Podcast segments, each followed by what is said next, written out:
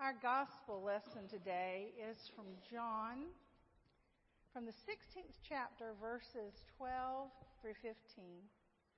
Hear now the word of the Lord. I still have many things to say to you, but you cannot bear them now. When the Spirit of truth comes, he will guide you into all the truth. For he will not speak on his own, but will speak whatever he hears. And he will declare to you the things that are to come. He will glorify me because he will take what is mine and declare it to you. All that the Father has is mine. For this reason, I said that he will take what is mine and declare it to you. This is the word of the Lord. Thanks be to God. So, as I've moved into a more clergy role here at Central, I have discovered some little quirks about serving as a worship leader. From necessary Sunday afternoon naps to the mad scramble to teach Sunday school from worship, life looks a little different than it used to for me. I will tell you a closely held secret among clergy. No one likes to do children's time on Trinity Sunday. No, it's not because the children are any less cute or that they're harder to handle than every other Sunday. It isn't the question of whether if I sit down on that step, will I be able to get up gracefully? Should I bring a little prop? Will it be an interesting illustration for my point? Or will it trigger losing control of my target audience? The truth is, it's always a nerve wracking affair. But Trinity Sunday, well, that's in a category all its own. How in the world do you explain to the under five set what the Holy Spirit is? How do you make sense of the fact that God is three persons in one? Best just to keep my head low when the assignments are going out and hope it lands on someone else. and it didn't. so I cheated a little bit with the kids today and I talked about something else, but um, I think it will all fit in hopefully together. The truth is, the Trinity is just one of those things that is difficult to explain, difficult to understand, and maybe difficult to decide if it's crucial to my faith. What does understanding that God is three and one have to do with how I worship or how I practice my discipleship? And so we look to Scripture for clues to these questions. And John has handed us an extremely confusing message in this passage. In it, Jesus says, I have more to tell you, but you can't handle it yet. The Spirit of truth is coming, but whatever He says, it won't be on His own. He will take what is mine, but the Father has what is mine. Soon you won't be able to see me. Soon after that, you will see me. Clear as mud, my mom used to say. And so I dig through my theology notes, old but not nearly as old as some people's. And I remember that the game that must be played by all seminarians find the perfect analogy for the Trinity. Fun only because in our ignorance we think that there is an answer to this puzzle. The perfect analogy that will make everything clear. Every seminarian has had the thought that they would be the magical student that finally hits on the perfect explanation. And there are plenty of analogies. Here are some. You, you can remember the shamrock, right? St. Patrick and the shamrock three distinct leaves but one plant. Or the egg. It's one thing with three parts the yolk, the white, and the shell. The problem with these illustrations is that the Trinity is not three different parts that make up one entity, but it's much more than that. So then we have water. Perhaps the Trinity is like water, which can freeze and be a solid, remain liquid, or turn to gas, but the Trinity does not change substance.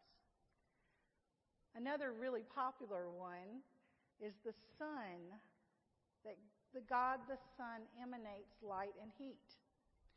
You might have guessed that this explanation is inadequate because it suggests that heat and light are creations of the sun rather than co equal and co eternal as we believe the persons of God are. In a way, we understand what we know and understand about the Trinity is largely due to what we say the Trinity is not. God is not divided into parts. God does not exist in different modes. God does not change substance. As humans, we're limited to the analogies that reflect what we know, but God is beyond all that we know.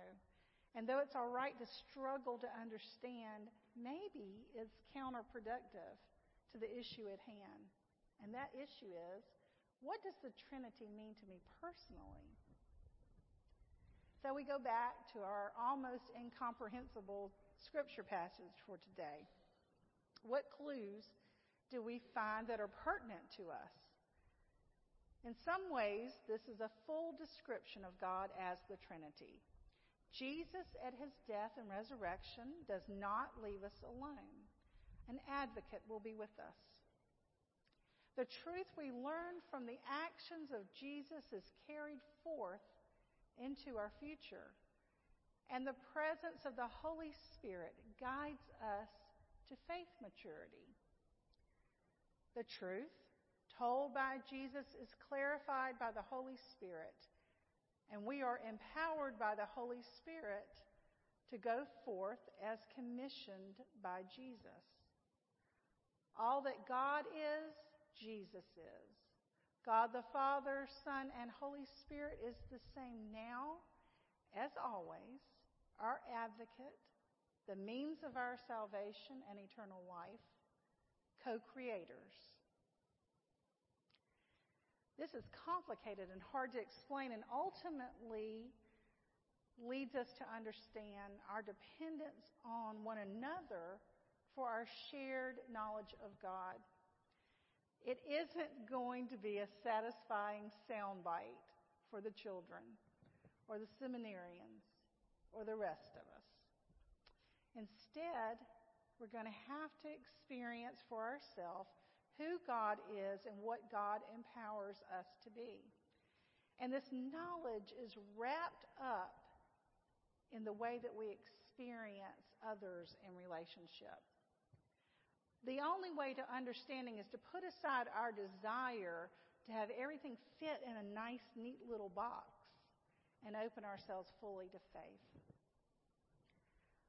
The revelation is not that we understand God, but that we're given a model in the Trinity for fullness of life. And now, at the beginning of this exploration of the Trinity, I mentioned that the important question is what does this description of God as the Trinity mean to us as disciples?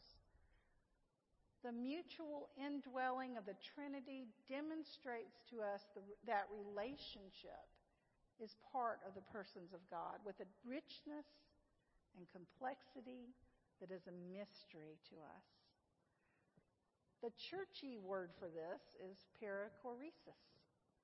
Our relational God helps us understand that reverence for the Creator, deep gratitude for the undeserved grace that we're given through Christ, and the empowerment of the Holy Spirit are all part of the way that God works in our life and makes us who we are. So sometimes, even though we're tempted to place the concept of the Trinity in a little set aside box labeled oddities of Christianity, We, we should not do that, but consider that the Trinity tells us about ourselves as much as about God. We need each other in relationship to be fully the person God has intended us to be. John is telling us Jesus reveals God to humankind. The Holy Spirit deepens that understanding. The Trinity is relationship personified.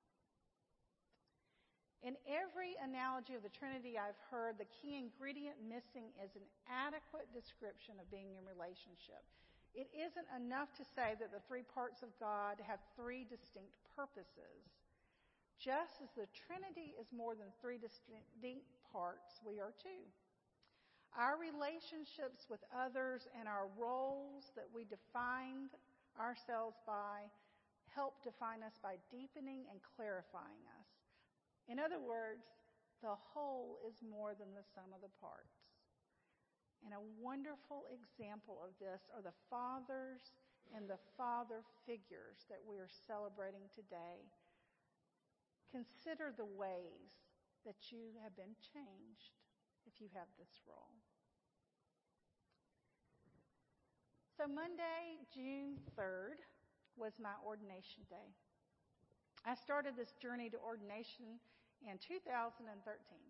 And it has included graduate work and seminary work, work as an intern, as a chaplain in the hospital, continuing education, endless paper writing and interviews, and service. But probably the most difficult part of this process for me was spending two years in residency with a fellow group of ordinands, meeting every month since I was commissioned in 2017.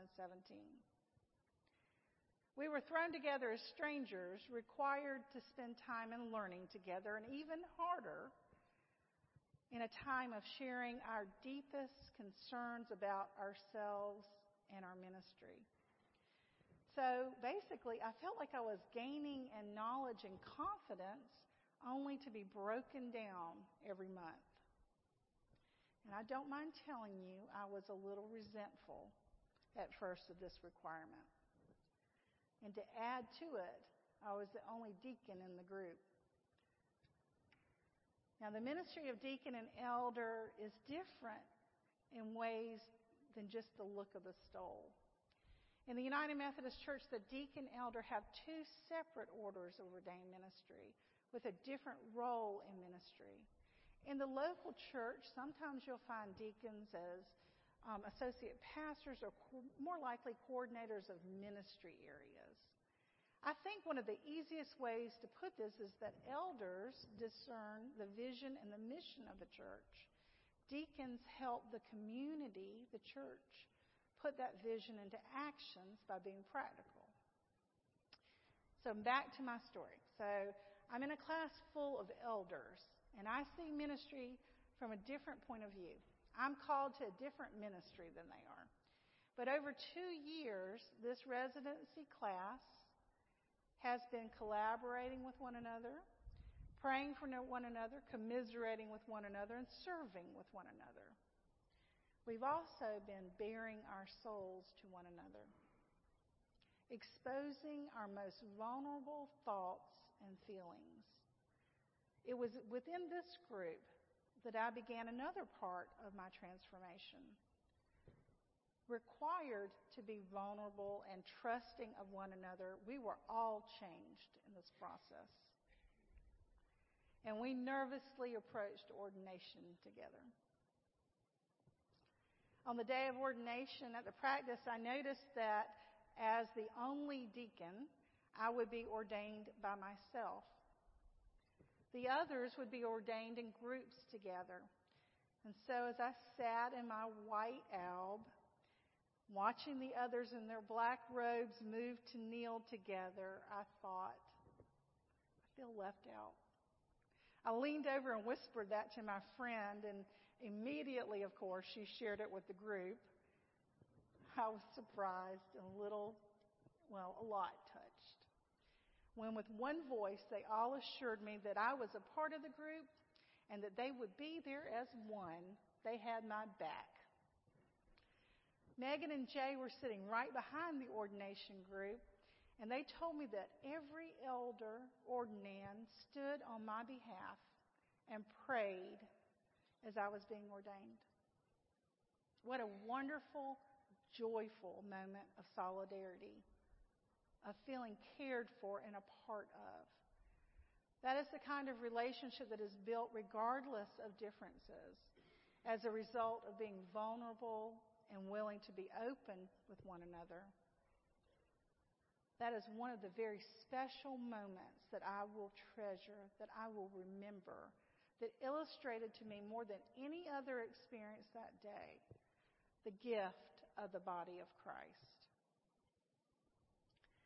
Now, the Bible it has lots of illustrations of the character of God. Humankind spends quite a bit of time trying to mold God into our image, trying to understand, decipher, and take over God's role in our lives and the lives of others.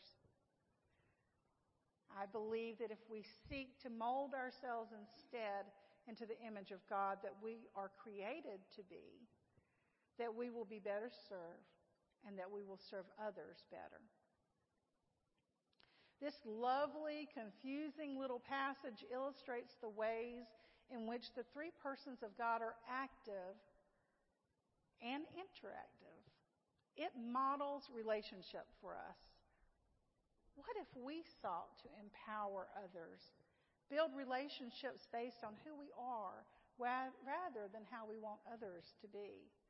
What if we were interdependent upon one another and celebrated each other's differences in order to partake of the fullness of life together? What if we use this passage about the intertwining of the persons of God and didn't seek to break them out into different roles, but learned instead from the wholeness of God? What if we were the body of Christ together? Mark Twain supposedly said, It's not the parts of the Bible that I can't understand that bother me. It's the parts that I do understand. Ultimately, as we continue to struggle to fully understand, we may come around to the realization that having knowledge is not the goal. Instead, wisdom comes with deep comprehension that perhaps we are not meant to know everything yet. We just need to model ourselves after the life of Jesus and trust that we will be empowered by the Holy Spirit to follow where God calls us and not create a perfect soundbite for the children of the church. Amen.